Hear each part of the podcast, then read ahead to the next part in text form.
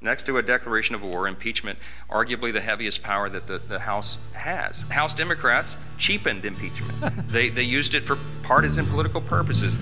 Well, we hate to see anyone using impeachment for partisan purposes. Am I right, Mike Johnson, Speaker of the House? Well, I don't know why I came here tonight. That's why. I got the feeling that something ain't right. No. I'm so scared in case I fall off my chair. Clowns to the left of me, jokers to the right. Here I am, stuck in the middle with you. I am. From Pacifica Radio in Los Angeles, this is the BradCast as heard on KPFK 90.7 FM in LA. Also in California in Red Bluff and Redding on KFOI and Round Mountains, KKRN. Up in Oregon on the Central Coast on KYAQ, Cottage Grove's KSO, Eugene's KEPW. Lancaster, Pennsylvania's W News, Maui, Hawaii's KAKU.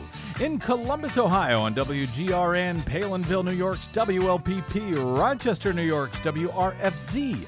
Down in New Orleans on WHIV, out in Gallup, New Mexico on KNIZ. Concord, New Hampshire's WNHN, Fayetteville, Arkansas's KPSQ, in Seattle on KODX, Janesville, Wisconsin's WADR, and Minneapolis, St. Paul's AM 950.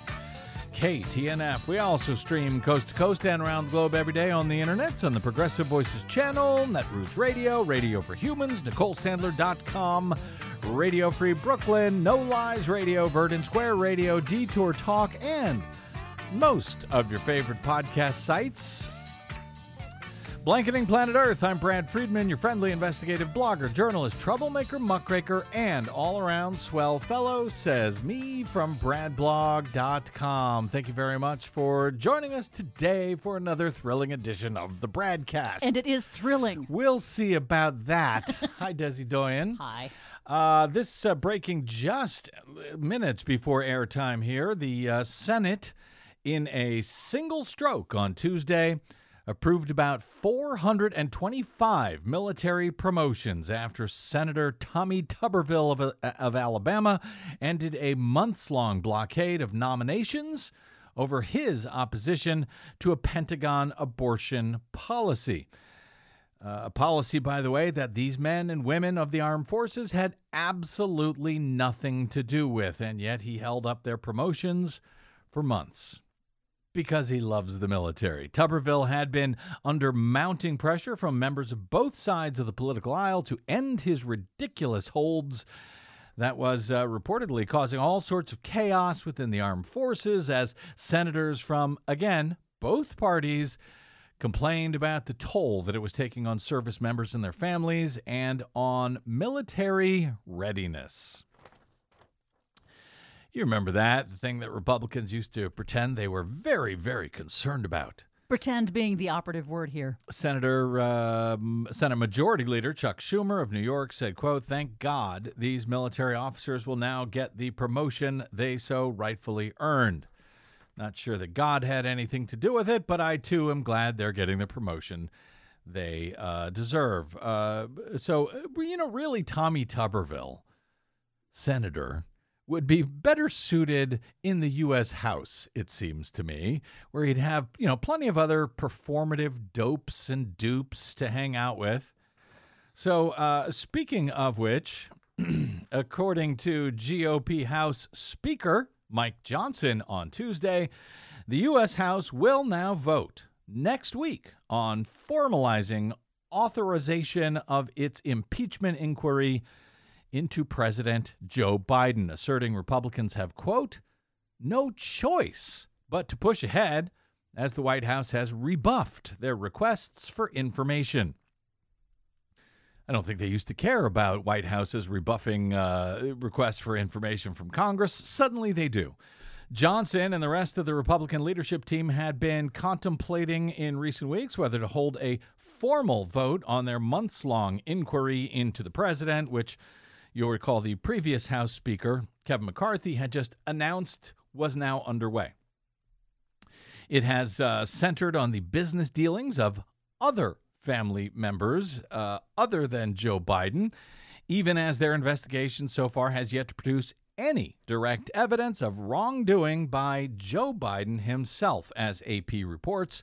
Johnson said the House needs to exercise its authority to to the uh, fullest amid a standoff with the White House over requests for information related to Biden and his son Hunter Biden.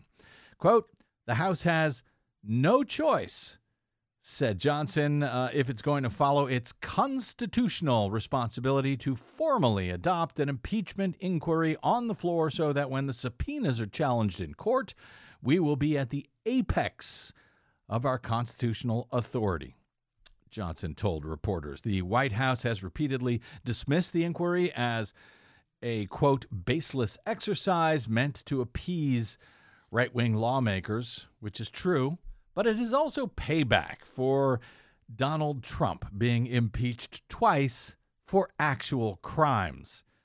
So Trump has insisted that his uh, apparatchik in the U.S. House uh, pay him back by impeaching the other guy, the new guy. Republicans had long said a vote on the impeachment investigation was unnecessary they didn't have to vote on it, but they began to reconsider when White House lawyers used the lack of formal House authorization in order to argue that the entire investigation lacked constitutional legitimacy. But a vote on the House floor going into a presidential election cycle will amount to a major test of party unity, given the GOP's narrow uh, majority in the House. There may be quite a few Republicans in districts that Joe Biden won back in 2020 who may be thinking twice about voting to impeach Joe Biden or have an impeachment inquiry for Joe Biden for something despite any actual evidence of wrongdoing, much less impeachable offenses.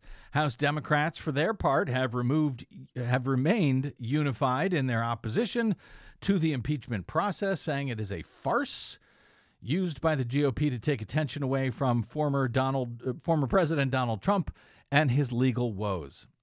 Oh, does he have legal woes right now? Johnson on Tuesday dismissed concerns that he wouldn't be able to rally his vulnerable members to support moving forward with the inquiry. He emphasized that the House is not voting to impeach Biden, only to continue to investigate whether or not to impeach Biden. Quote, all the moderates in our conference understand this is not a political decision. Johnson said this is a legal decision. This is a constitutional decision, and whether someone is for or against impeachment well, that is of no import right now. Oh, sure. And of course, there are some Republican congressmen who are saying the quiet part out loud. USA Today published a report uh, interviewing Republican lawmaker Troy Nehls of Texas. Never heard of him. Who said if Trump, who has been impeached twice, is the 2024 Republican nominee, Nehls says he wants to give Trump, quote, a little bit of ammo to fire back so Republicans can say, well, look, Biden's also been impeached. So you're saying this is a political matter, not yes. a constitutional or legal matter, That's as uh, what, uh, Johnson says? That's what Troy Nehls is saying, and he's a Republican House member. Yeah, well, the Speaker of the House says we have to continue our legal responsibility, and that is solely what this vote is about. So, as House Republicans are now preparing to vote for an impeachment inquiry of Joe Biden for something, Still not clear what exactly, but uh, Hunter Biden, something, something, Joe Biden impeachment. That's how that will work. On Monday, House Republicans, in this case, led by House Oversight Committee Chair and super genius James Comer of Kentucky, dropped a big new bombshell about corruption between the president's son Hunter and evidence of money laundering and or influence peddling from China to the President of the United States. Very powerful evidence, they argued, to support the need for their call for an impeachment of this president. Not in any way an attempt at a revenge impeachment in response to the previous guy being impeached twice for actual crimes, but you know.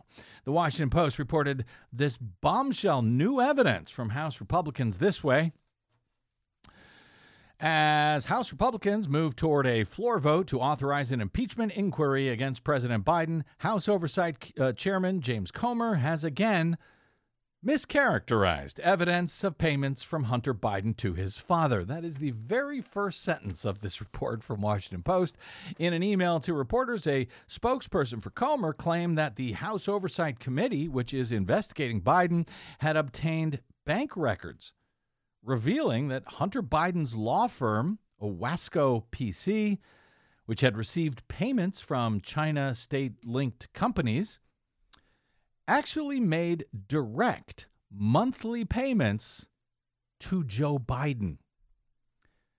Well, that sounds very bad. A, a, law firm doing business with companies that have ties to China is making direct monthly payments to the President of the United States? Well, sounds like you are busted, Crooked Joe. The, uh, the email claimed the payments, quote, are part of a pattern revealing Joe Biden knew about, participated in, and benefited from his family's influence peddling schemes. Well, there you go. Case closed. I don't know why they're bothering to vote on an impeachment inquiry. They just should be voting straight on impeachment at this point. Now, the three payments of, and I hope you're sitting down, the uh, three payments of $1,380, three of them, that's about $4,000 right there. Ooh.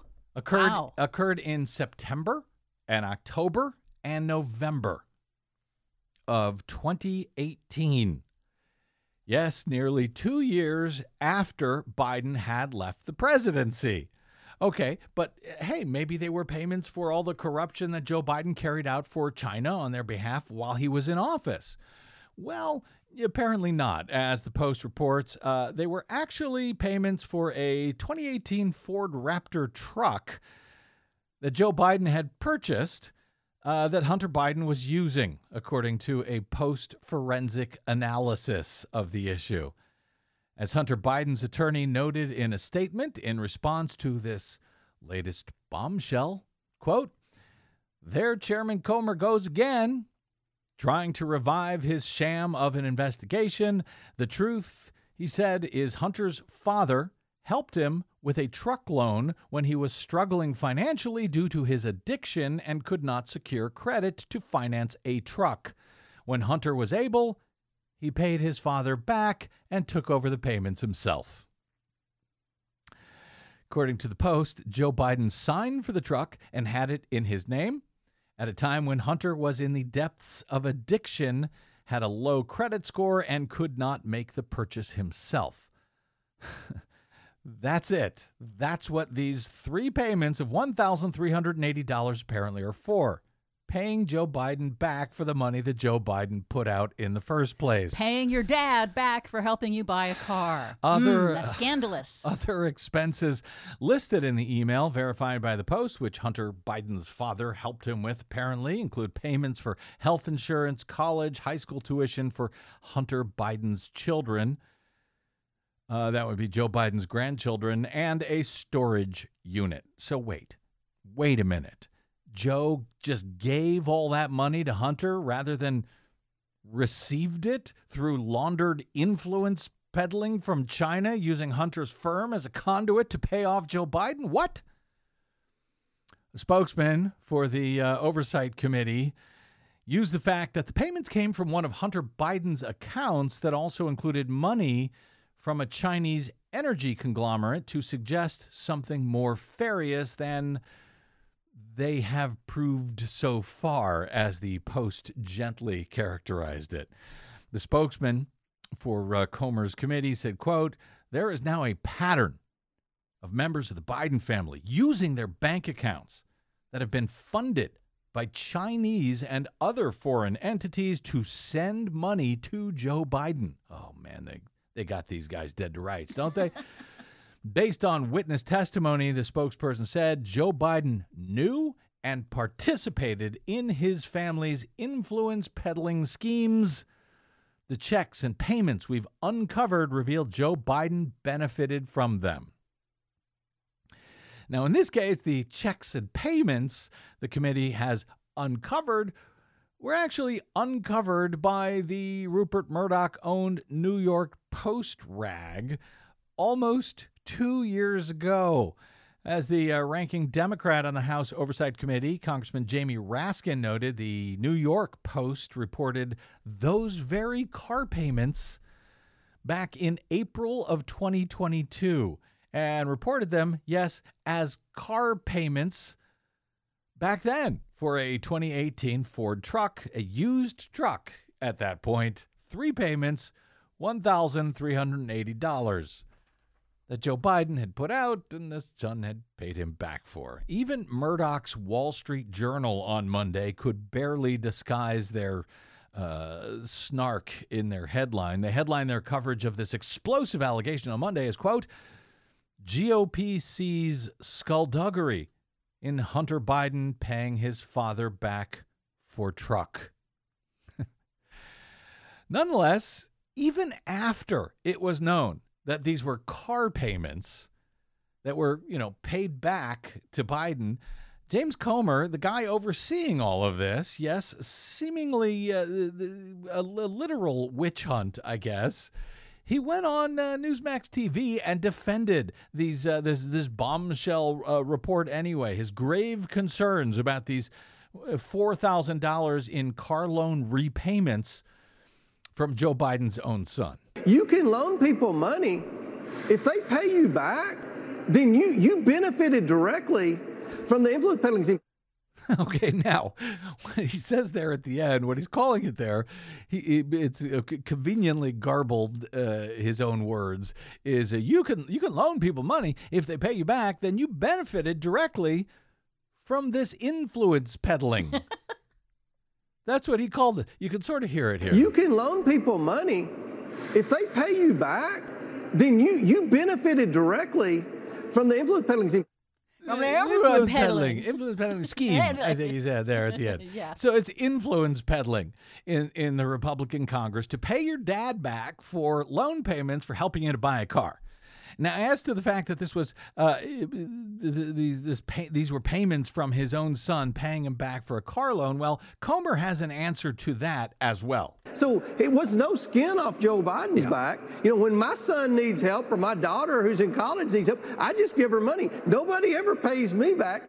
So I guess he doesn't believe them uh, that that's what these were for. That these three payments of about a thousand dollars were they really their their payoffs from China laundered through Hunter Biden's law firm to Joe Biden for $4,000 over three months? Really?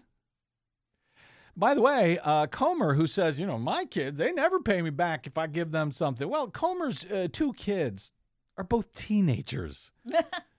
Hunter Biden was in his 50s with kids in college himself and struggling with addiction and bad credit at the time that he needed to buy a used truck. As the Post goes on to note, Comer has consistently oversold or misrepresented the committee's investigative findings as he has argued to impeach, initiate impeachment proceedings.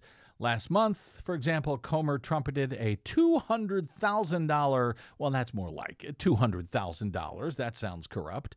A $200,000 loan repayment that Joe Biden received from his brother James. Yes, Joe loaned James $200,000 and James paid Joe back the following month. Clearly, that's influence peddling scheme. Paying him back the same amount that he loaned him in the first place. I say impeach. Comer sought to paint the personal check from the president's brother in nefarious terms according to the Post, uh, alleging without evidence that it showed that Joe Biden had indirectly received payments from his family's foreign business dealings or something, something, something. Impeach! When presented with a bank record of the wire payment that showed the $200,000 payment to Joe Biden, to I'm sorry, to James Biden, that it had originated from the president's attorney trust account, Comer baselessly accused the law firm representing Joe Biden of money laundering. So, uh, you know, get used to it. Uh, we don't spend a lot of time uh, chasing down each and every one of these bombshell reports from uh, Republicans about corruption by Joe Biden or at least his family or something Uh, but, uh, you know, they're going to vote on an impeachment inquiry next week. So I just wanted to give you a sense of the sort of thing that is coming out that they're claiming they is necessary for for all of this. It's, Yeah, and you can help set your friends and family straight who may be confused about what the actual uh, subjects are here. Confusion is the whole point. Yes. If you confuse people, if they don't know what it is, that sounds bad. Well, he was receiving monthly payments from a law firm tied to China. That sounds bad.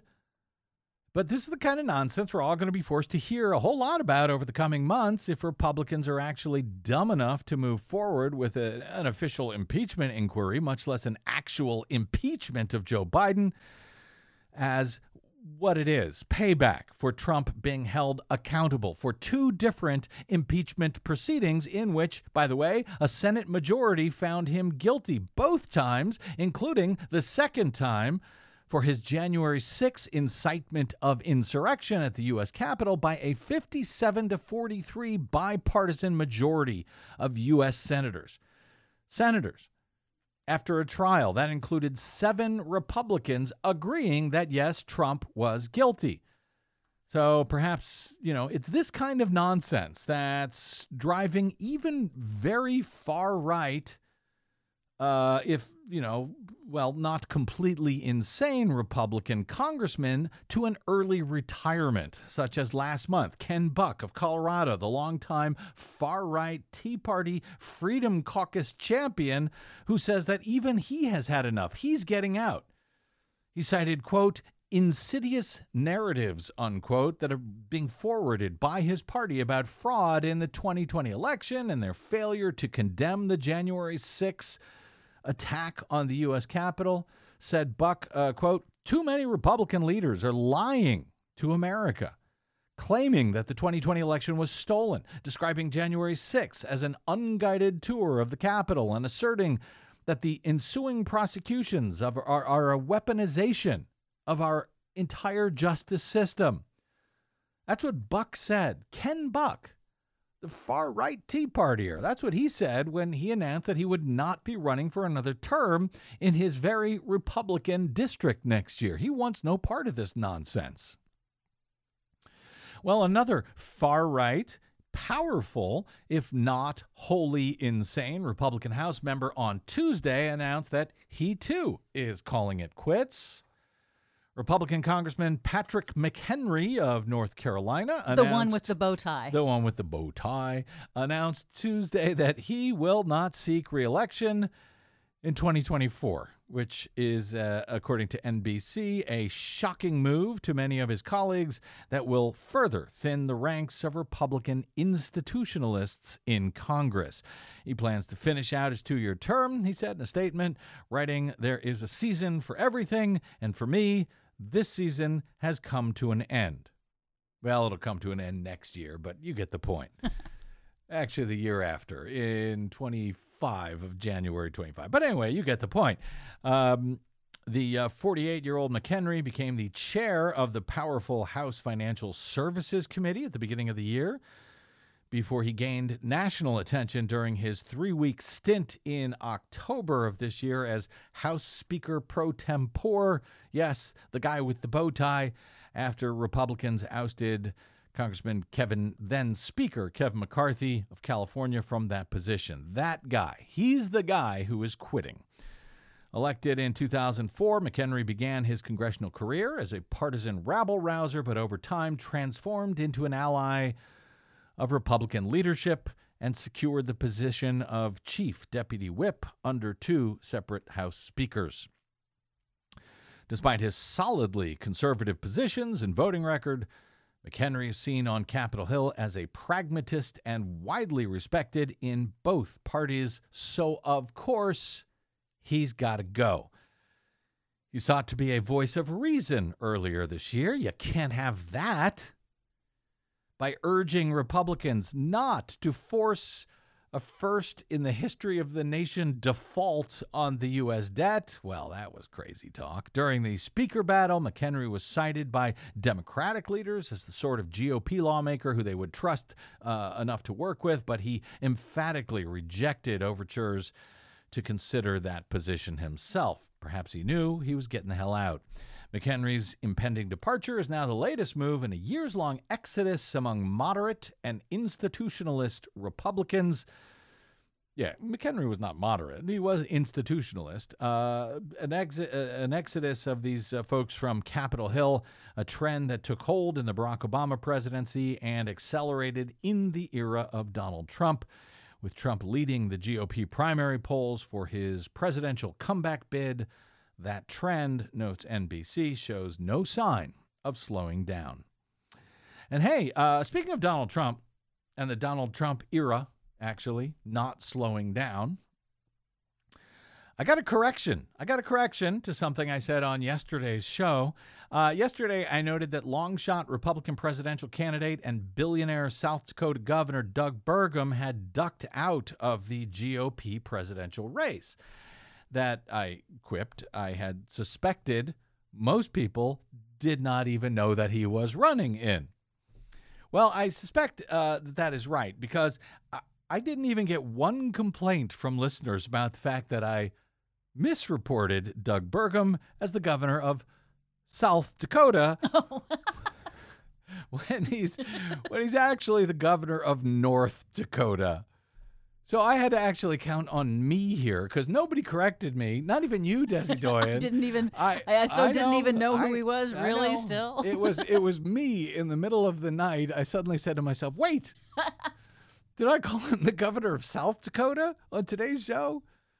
And then I woke up and I reviewed it this morning to find out, yeah, actually I did. I called him the governor. I said, My apologies for that error, and of course, to uh, North Carolina's governor Doug Burgum. You didn't even that. notice, did I you? okay, that. I yeah, no. I, North Dakota's governor, uh, Doug Burgum. Either way, he dropped out of the race in advance of this week's uh, fourth so-called GOP presidential primary debate, where frontrunner Donald Trump will not even be attending once again. So I'm not sure why we call it a presidential primary debate. I'm not even sure why we cover it. well, um, like as I said yesterday, it's a chance to make jokes. There you go. And any chance, we will take it. Uh, anyway, so who who will be in this uh, fourth so-called GOP presidential primary debate? Well, I know it's the big news that everyone here has been waiting for this week. The uh, RNC announced on Monday night that four candidates now have qualified to make the stage for the fourth GOP presidential primary debate, or at least what we're calling that, uh, since the you know, the leading GOP presidential candidate will once again not even be appearing there. And for some reason, we will all play along. We'll call it a presidential primary debate. We'll even have special coverage here on the BradCast. Why? I don't know. Maybe it's a chance to make jokes. Uh, qualifying for this one, however, according to the RNC, is Florida Governor Ron DeSantis, former UN ambassador and governor to South Carolina, Nikki Haley. Uh, so-called entrepreneur Vivek Ramaswamy, yes, he's still in the game, and uh, former, uh, and I and I suspect Nikki Haley may actually punch him this time. Maybe I'm just wish casting. Uh, and yes, uh, former New Jersey Governor Chris Christie, uh, he's still in the hunt for some reason, rather than frankly dropping out and endorsing Nikki Haley, which is what he would do if he really wanted to help make sure that Donald Trump did not become the next president, as he claims he really wants. He would just get behind Nikki Haley. But I guess there's uh, not as much fame and, and fortune in doing that, at least not yet. The four candidates will take the stage in Tuscaloosa, Alabama on Wednesday night uh, at uh, 8, I think it's 8 p.m. Yeah, Yes. 8 p.m. Eastern. Eastern time. The uh, quote, uh, the fourth debate is another fantastic opportunity for our Republican candidates to share our winning agenda with the American people. RNC Chair Ronna Romney McDaniel said in an hilarious statement. The two hour debate will indeed kick off 8 p.m. on Wednesday from Tuscaloosa. It'll be hosted by uh, the Hill's sister news organization called News Nation. It'll be moderated by Elizabeth Vargas and Megyn Kelly. Yes, apparently she is still around. since famously bleeding from the wherever during the 2016 presidential debate, according to Donald Trump at the time. People who want to uh, watch that debate for some reason can try to find News Nation on your local cable or dish network, uh, or you can go to their website to sign up and stream the event if you really want to see it, or you can just wait until the next day and we'll try to let you know everything you need to know about it in our special coverage with uh, Digby and Driftglass again. Yes. So there you go. Uh, things, by the way, uh, uh, heading into this uh, new debate do not look good for Ron DeSantis. Three senior members of a super PAC backing the Florida governor left the group on Saturday. Top members, uh, the latest sign of instability within the 2024 hopefuls political operation, just six weeks before the Iowa Republican caucuses. Kristin Davison backed down from the Never Back Down PAC just after she took over leading the group following the departure of CEO Chris Jankowski less than two weeks earlier.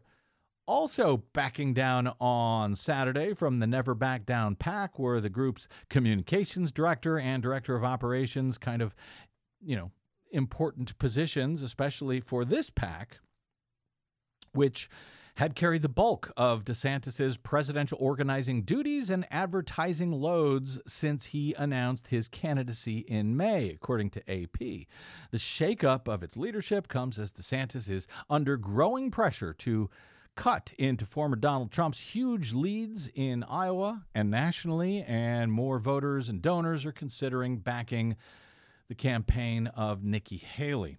DeSantis' campaign, in a somewhat unusual arrangement, has relied heavily on Never Back Down for basic campaign functions, though the two sides cannot directly coordinate. Legally, anyway, under uh, federal campaign finance rules. For example, of the 99 counties that DeSantis visited in Iowa, he's putting everything into Iowa. Uh, he appeared in 92 of them at Never Back Down events, according to the group's schedule. So they can't coordinate, but DeSantis can just happen to show up at 92 of their events in one single state. That sounds totally legit. Well, I'm sure he just follows them on social media, so he figures out where to show up. there you go. Jankowski, the group's former CEO, who the now quit now backed down Kristin Davison had replaced was among those who helped initially conceive of the outsized role for the super PAC. He backed down on November 22nd. Former Nevada Attorney General Adam Laxalt, who had been board chairman for the group, he backed down last Friday. A lot of people backing down at the Never Back Down PAC. The super PAC was seeded with more than $80 million from DeSantis' political accounts this spring. But once he became a formal candidate, and this should explain one of the reasons he took so long to formally declare that he was running, once he formally did, DeSantis and his campaign were legally prohibited from having any direct control over the group or their money.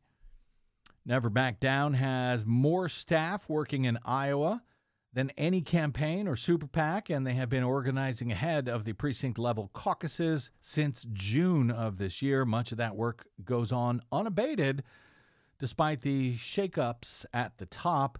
The group said in an emailed statement, quote, never back down has the most organized, advanced caucus operation of anyone in the 2024 primary field, and we look forward to continuing that great work to help elect Governor DeSantis the next president of the United States, at least until they back down. All right, let's take a quick break here. And uh, since I briefly mentioned the Republican Party's insidious narratives of election fraud, as Ken, Buck's, uh, Ken Buck described it, uh, looks like we actually found some of that insidious election fraud. And as always, you will be shocked to learn which party is behind it. Again, anyway, those stories, two of them, are next on the BradCast, plus our one and only Green News report this week. Yep. That thanks to our special coverage of the Republicans' latest stupid presidential primary debate. That's all ahead on today's BradCast. I'm Brad Friedman.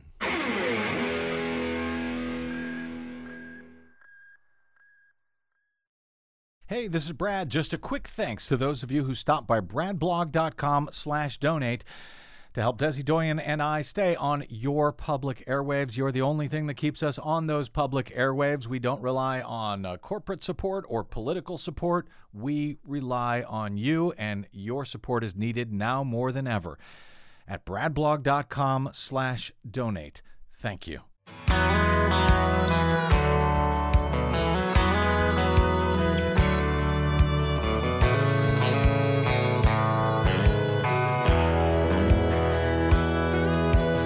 This ain't California, you can tell by the desert sun.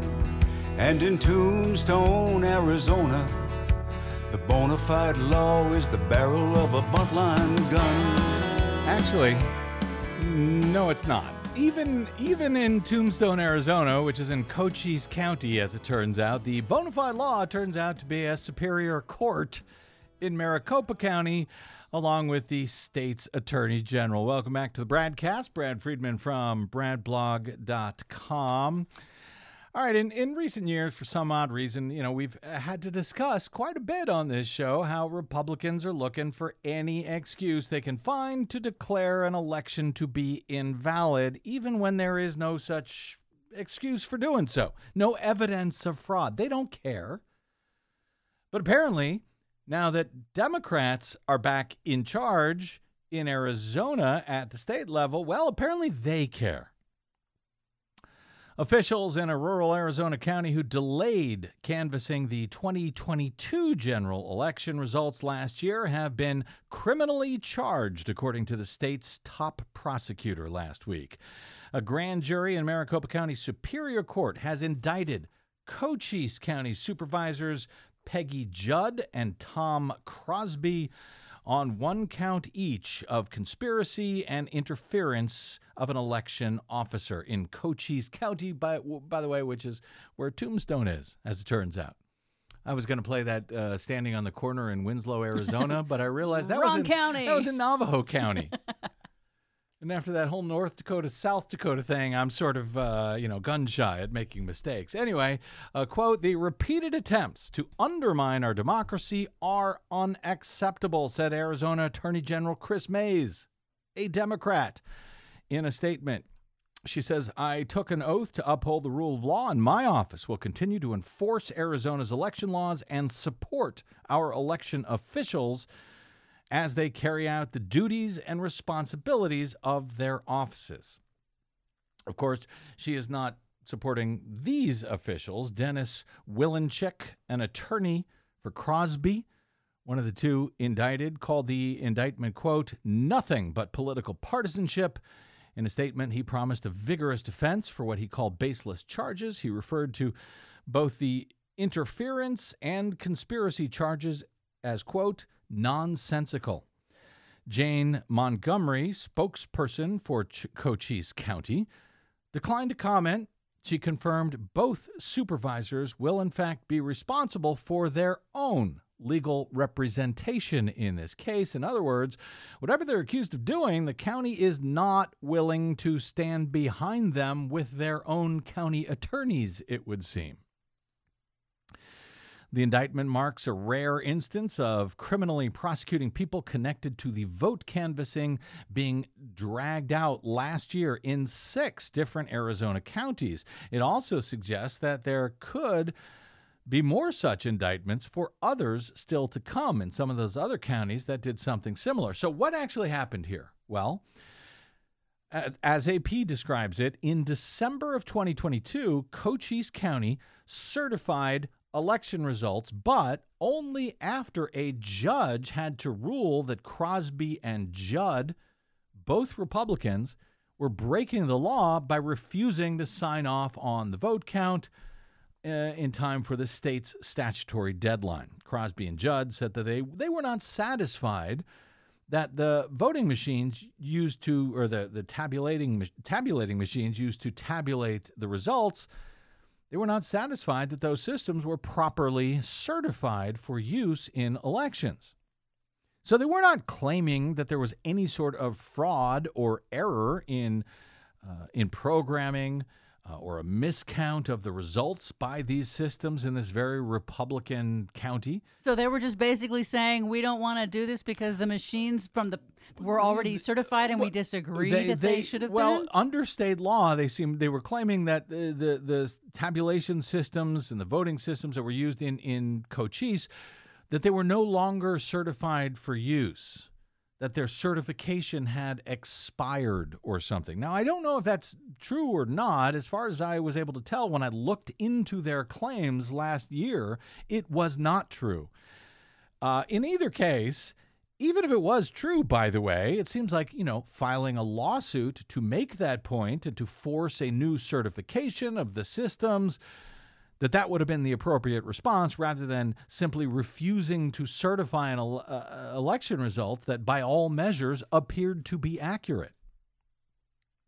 The county uses hand marked paper ballots that can be tabulated by hand if there's any questions about whether the tabulators, the computer tabulators, uh, you know, were inaccurate or not. But nobody seems to be saying they're inaccurate. They're just saying, well, they, they, they weren't certified properly or anymore or something. Therefore, we're not going to certify the results of the election.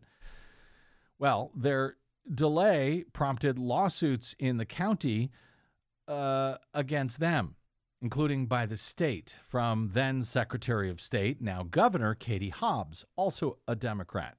After the judge's order that the results must be certified last year, Judd joined Ann English, that's the uh, lone Democrat on the three member Board of Commissioners, in voting to certify the election. Crosby, her, uh, her co conspirator there, did not attend the meeting, so he didn't have to vote. He didn't have to follow the, the judge's order.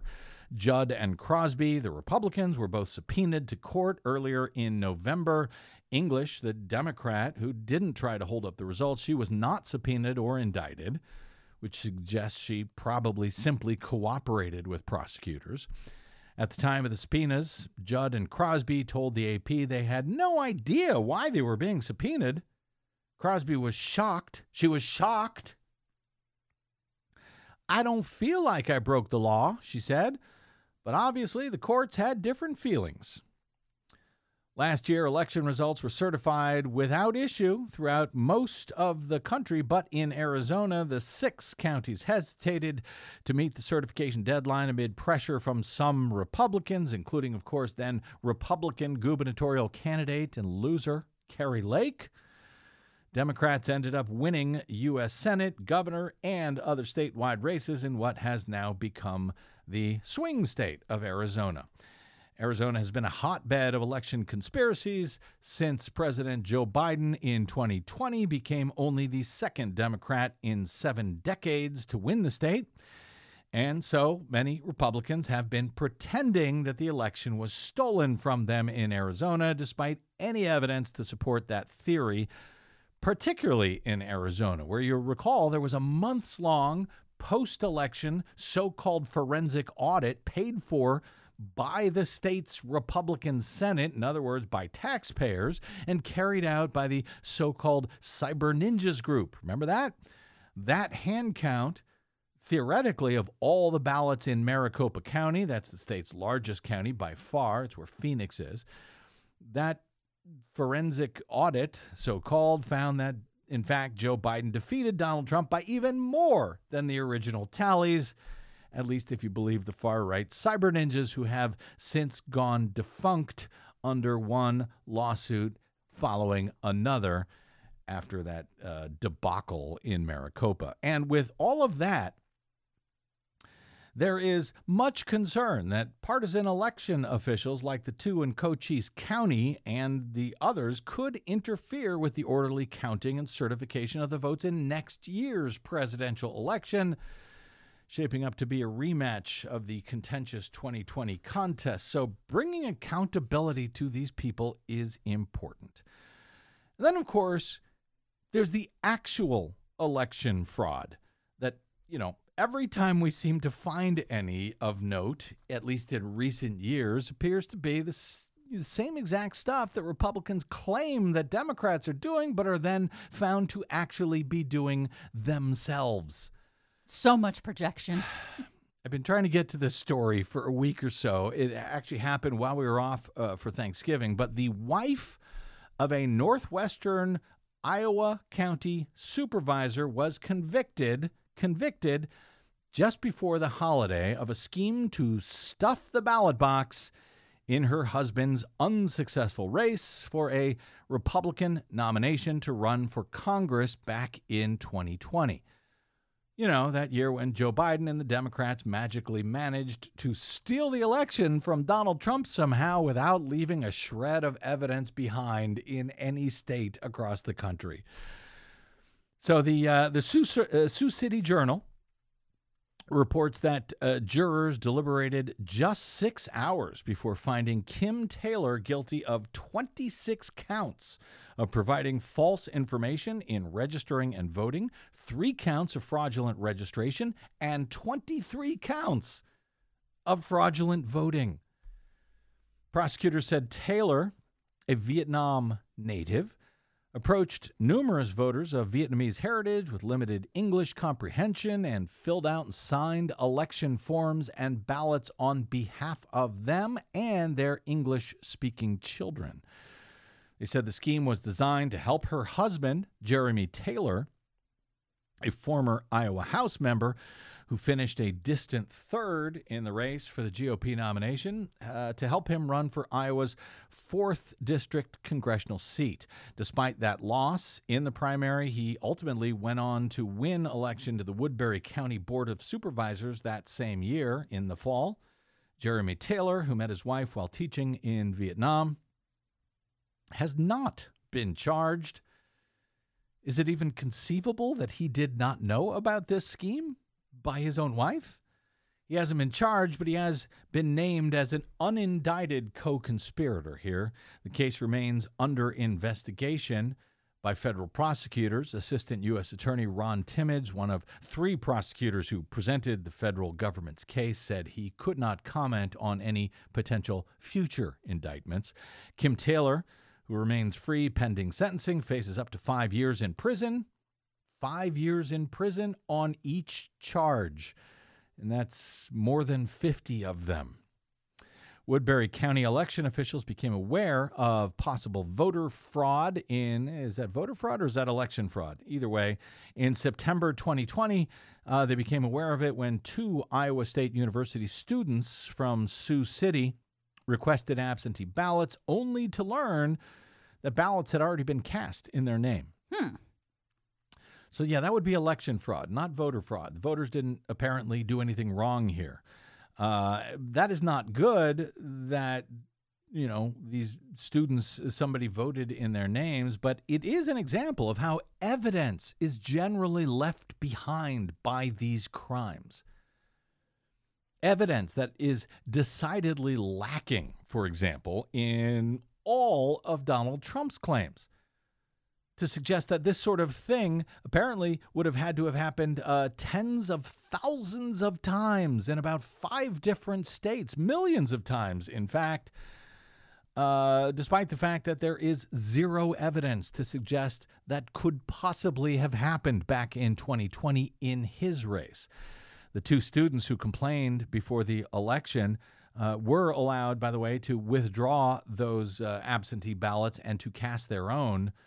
But Woodbury County auditor, uh, who is also uh, an election commissioner, kept the fraudulent ballots. And when processing absentee ballots on election night, election workers notified the county auditor that the handwriting on a number of those ballots appeared to be similar. Jeez.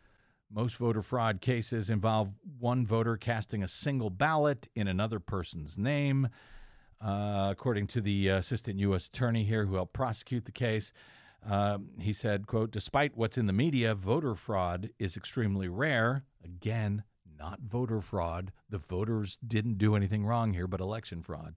It's extremely, extremely rare, he said, to have someone vote dozens of times for several people. That is, in fact, rare. And when it happens, as it did, it can also be easy enough to figure out and to find out, as was the case by these Republicans in Iowa. Republicans in Iowa in 2020. By the way, the GOP Iowa caucuses are now just over a month away. Hope you're ready. The Green News Report is up next on the BradCast. I'm Brad Friedman.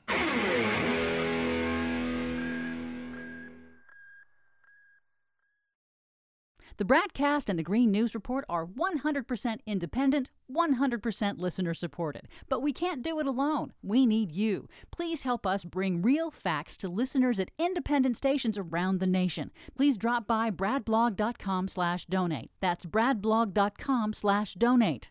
And thanks.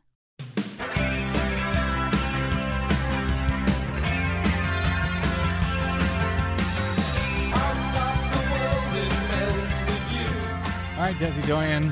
Some uh, surprisingly, I think, i- i- good news coming out of the uh, COP28 conference in Yeah. Dubai.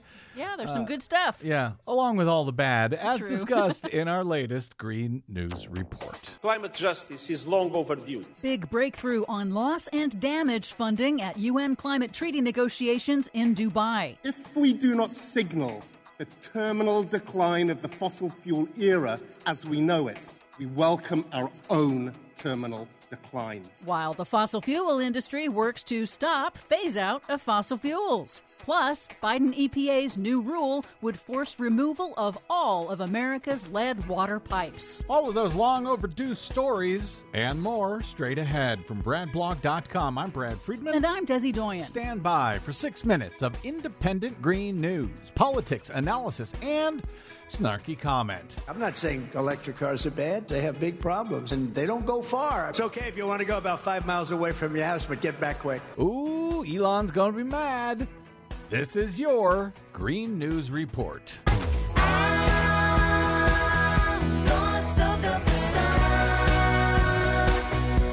Okay, Desi Doyen, big news out of Dubai, I think, today. But first, big news out of planet Earth. yes, it's official. November 2023 was the hottest November on record by a wide margin since record keeping began in the mid 1800s. That's according to Japan's climate service. It is the sixth month in a row to set a new monthly temperature record. 2023 will be the hottest year on record, according to climate scientists, thanks to man made global warming and a robust El Nino. 2024 is likely to be even hotter. At this point, can't you just use the same story and just fill in the new months and the number of months and all Pretty of that? Yeah. much. Yeah. The record for hottest November arrives amid UN climate treaty negotiations in Dubai. Called COP28 for short, it is hosted by the president of the United Arab Emirates Oil Company. He sparked an outcry over past comments he'd made disputing the need to phase out fossil fuels entirely.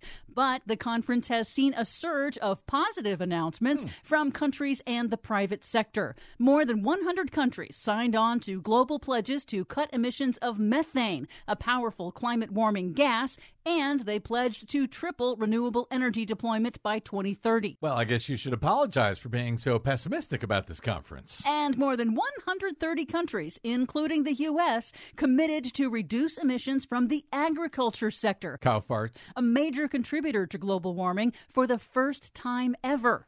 But climate diplomacy experts note pledges are welcome, but must be followed by sustained action. 50 major oil companies, representing about half of global production, pledged to reach near zero methane emissions from their own operations by 2030, but none agreed to reduce their hydrocarbon production. Critics panned the pledge because it is not binding and it omits the vast majority of the industry's emissions, which are released when their product is burned. Another task at the COP28 is the global stock take, a process where all countries report on their progress, what they've done, and what they need to do to get on track to limit man made global warming to 1.5 or 2 degrees Celsius. No country is on track. But the toughest issue by far is the future of fossil fuels. If countries will, for the first time, agree to phase out the use of coal, oil, and natural gas, the primary cause of global warming. That is deeply opposed by oil producing nations like Saudi Arabia mm-hmm. and Russia. But UN Secretary General Antonio Guterres was blunt. The 1.5 degree limit is only possible if we ultimately stop burning all fossil fuels. Not reduce, not abate, phase out with a clear time frame aligned with 1.5 degrees. Yep. Good luck with that. A big breakthrough an agreement to operationalize the critical loss and damage fund, in which rich countries help vulnerable developing countries with the costs they are suffering from climate disasters. The UN says initial funding of nearly 500 million, however, is just a fraction of what's needed to address the annual cost of climate disasters. Germany and the UAE pledged 100 million to the fund. The US was criticized for a modest pledge of just 17 million. Oh man, you can't buy a house in Los Angeles for 17 million. But Vice President Kamala Harris was in Dubai to announce that the U.S. will deliver another $3 billion, more than any other country, to the Green Climate Fund, the primary finance vehicle to help developing nations shift to clean energy and adapt to climate impact. Well, that's good. Harris also announced strict new rules dramatically cracking down on methane emissions from the U.S. oil and gas sector. And finally, some really big news here in the U.S. The Biden Environmental Protection Agency unveiled new clean water standards that would force the removal of all 9 million lead water pipes across the country, funded by President Biden's infrastructure law. Lead is a neurotoxin that can cause irreversible brain damage, especially in children. Environmental health advocates called the new rule a game changer for children's health. It is indeed Joe Biden getting the lead out. For much more on all of these stories and the ones we couldn't get to today, check out our website at greennews.bradblog.com. I'm Brad Friedman. And I'm Desi Doyen. And this has been your Green News Report. Let's go. Mayor, get the lead out. Governor,